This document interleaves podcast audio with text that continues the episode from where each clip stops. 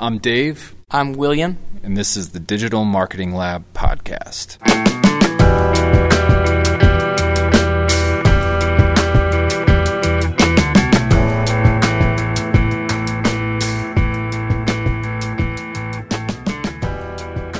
The Digital Marketing Lab podcast is brought to you by Nozak Consulting. Nozak Consulting is our digital marketing agency that helps grow businesses by leveraging search. We use best-in-class search engine optimization combined with content marketing, social media marketing, and social media management. We've helped countless businesses expand their reach online and drive stronger revenue. What makes Nozak Consulting different from other marketing agencies out there is our customized approach for each specific business we partner with, which is based on a foundation of in-depth research and market analysis. No cookie-cutter marketing campaigns here. If you've been frustrated with the lack of ROI from your current marketing strategy, contact Nozak Consulting today. NozakConsulting.com. Today we're talking about content writing, all about what kind of content you write, what are the industry standards now versus what they used to be, and how you can win with high-quality content for your organization. So if we're talking about the history, I guess I'll cover the history. Historically, businesses could write 500-word articles, blog posts, and they would win. But things have changed. Google has come out with new algorithms. There's enough players out there writing high-quality content. What's changed is the amount of content and the amount of content on those pages. We see agencies all the time where they've got a staff of writers who have headphones on, and they sit there and they'll pick an H1 that they think matters, their service or their business, and then the name of their city, and they'll just puke on the screen. And it'll be 500 words of garbage. And maybe Google's algorithm doesn't track it down as low quality, but it is low quality. Mm-hmm. And even worse, sometimes it's a template, right? Sometimes you can see the same pattern, but they're just swapping words out. It's ridiculous. Yeah, and so, they create 500 URLs, and they basically change the H1 and maybe the H2. And those are the important things. Don't get me wrong, H1, the first paragraph of the article, and the H2, those are big signals to the bots. But that's playing a game. That's trying to trick the system. The true way to do it now, and this is the truth, is it has changed. It's what we use. It's called the skyscraper method. We're going to search for a high-quality title, and we ask ourselves every time, can we pitch our client's service or business in this article? And if the answer is no, then we're just going for vanity stats. We're trying to get our clients' stats up, and it really doesn't convert into clients. So when the answer is yes, we can pitch our clients' service or product, then we've found an article that we need to spend time putting good content on the page. Yeah. So if we're strictly talking about content, then we're not talking about a 500-word article with a targeted H1, a unique H2, and a bunch of garbage. Yep, absolutely. And intent matters here, guys. Quality content. So it used to be, it's kind of counterintuitive. Today you think short attention span, you think social media, you think what's a quick answer to a quick question. On content, it's different. You want to go deep because someone who's searching for content is looking for an answer to a problem or a question. And you can't just throw out answers or phrases for questions. You have to really give them quality. Give them the answer to that question in the content. Intent matters here. Taking care of people like they're your customer, because if you do, they could become your customer. Yeah, I agree 100%. Readability on a screen is way different than readability in a classroom textbook. And you can see a prime example from Neil Patel, Ahrefs, Yoast, Moz. They all have different writing styles. What you want to get away from in regard to readability is writing huge blocks of content. You want, on a screen, it's really hard to read a block of content. So you want to change your paragraphs into smaller paragraphs. Whereas once upon a time, teachers were like, yeah, 6, 8, 10 words is a paragraph. Now, if you can stick to 2 and 3 word paragraphs underneath an area, it's much more readable. It's just easier to read on the screen, easier on the eyes. Neil Patel is a prime example who does this well. So when you're talking about answering questions, one resource we use is Answer the Public. Answer the Public actually scrapes Google Suggests, and it gives you all of the who, what, why, when, and where around a topic. When you pick that keyword and you're like, yes, I can pitch my client's service on this page, then you want to create a well-rounded page around that keyword.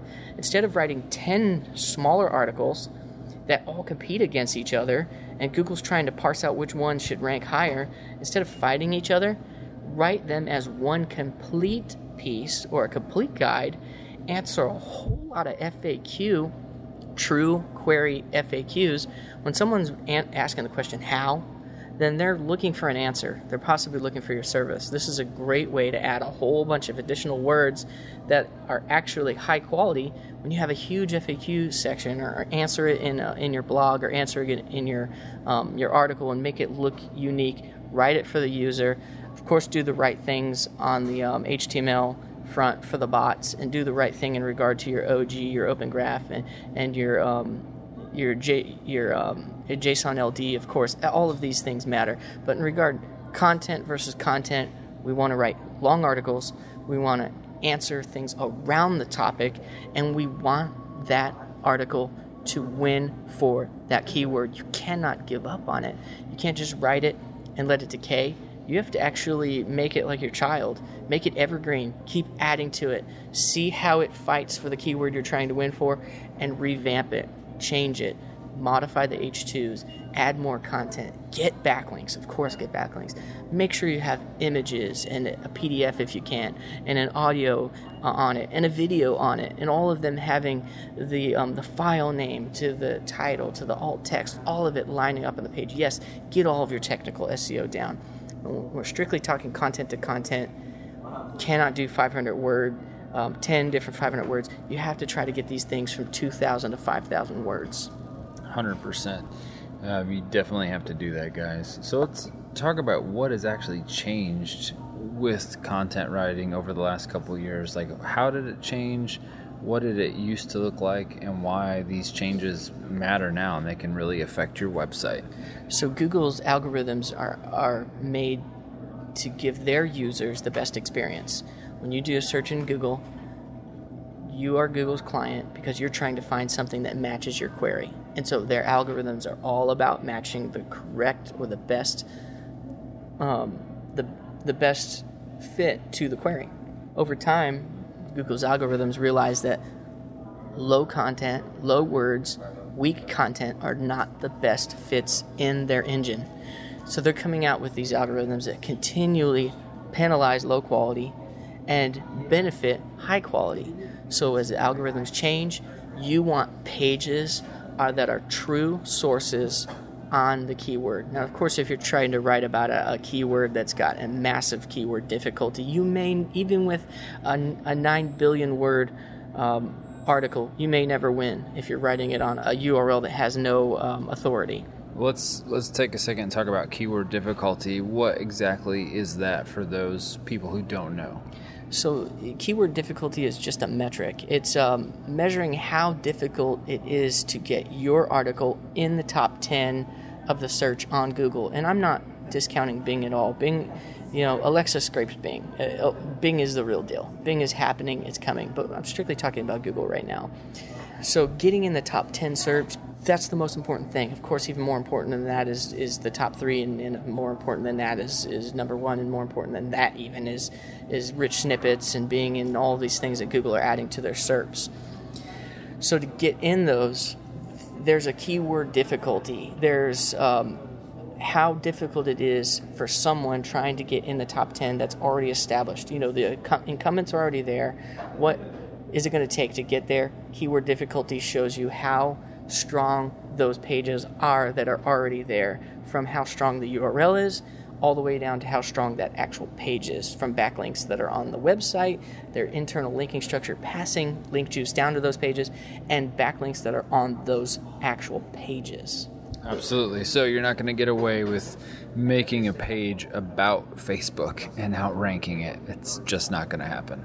Yeah, I mean, it's a reality, but I do know a player in California that is outranking Instagram on some of their articles. So there are some things that, without a program like Ahrefs or Raven or SEO Spyglass or Moz, you really can't look at SERPs, the top 10 results, from a program and say, ooh, here's a low apple.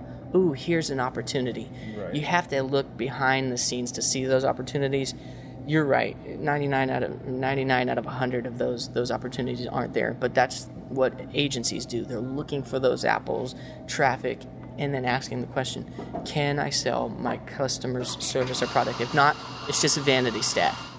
All right, so pricing. Let's talk about that for a second.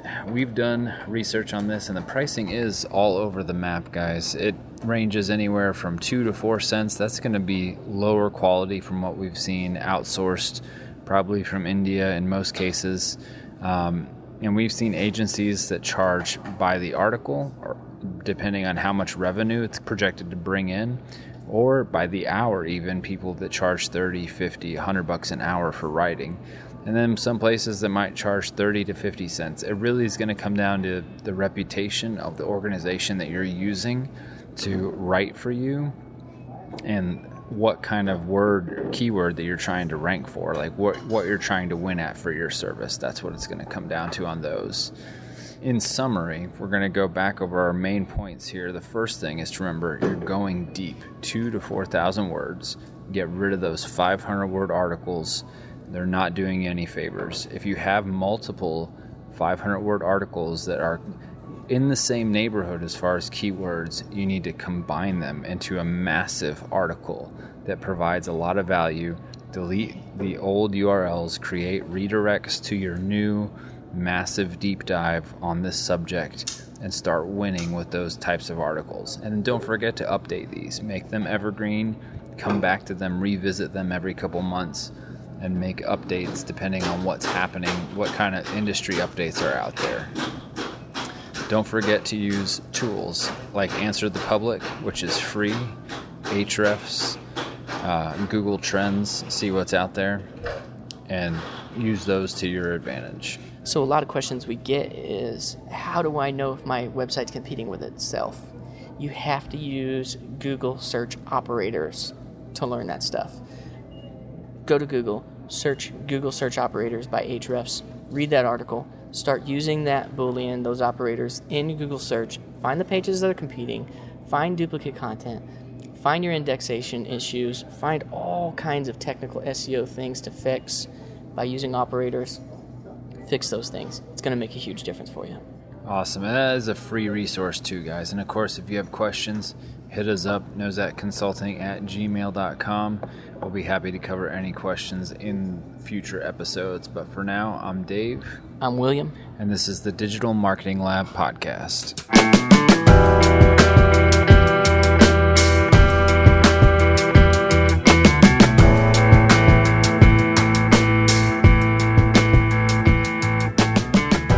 Hey guys, just a few quick things before you go. First, if you've been enjoying the Digital Marketing Lab podcast, please hit subscribe on your podcast device or share it with a friend.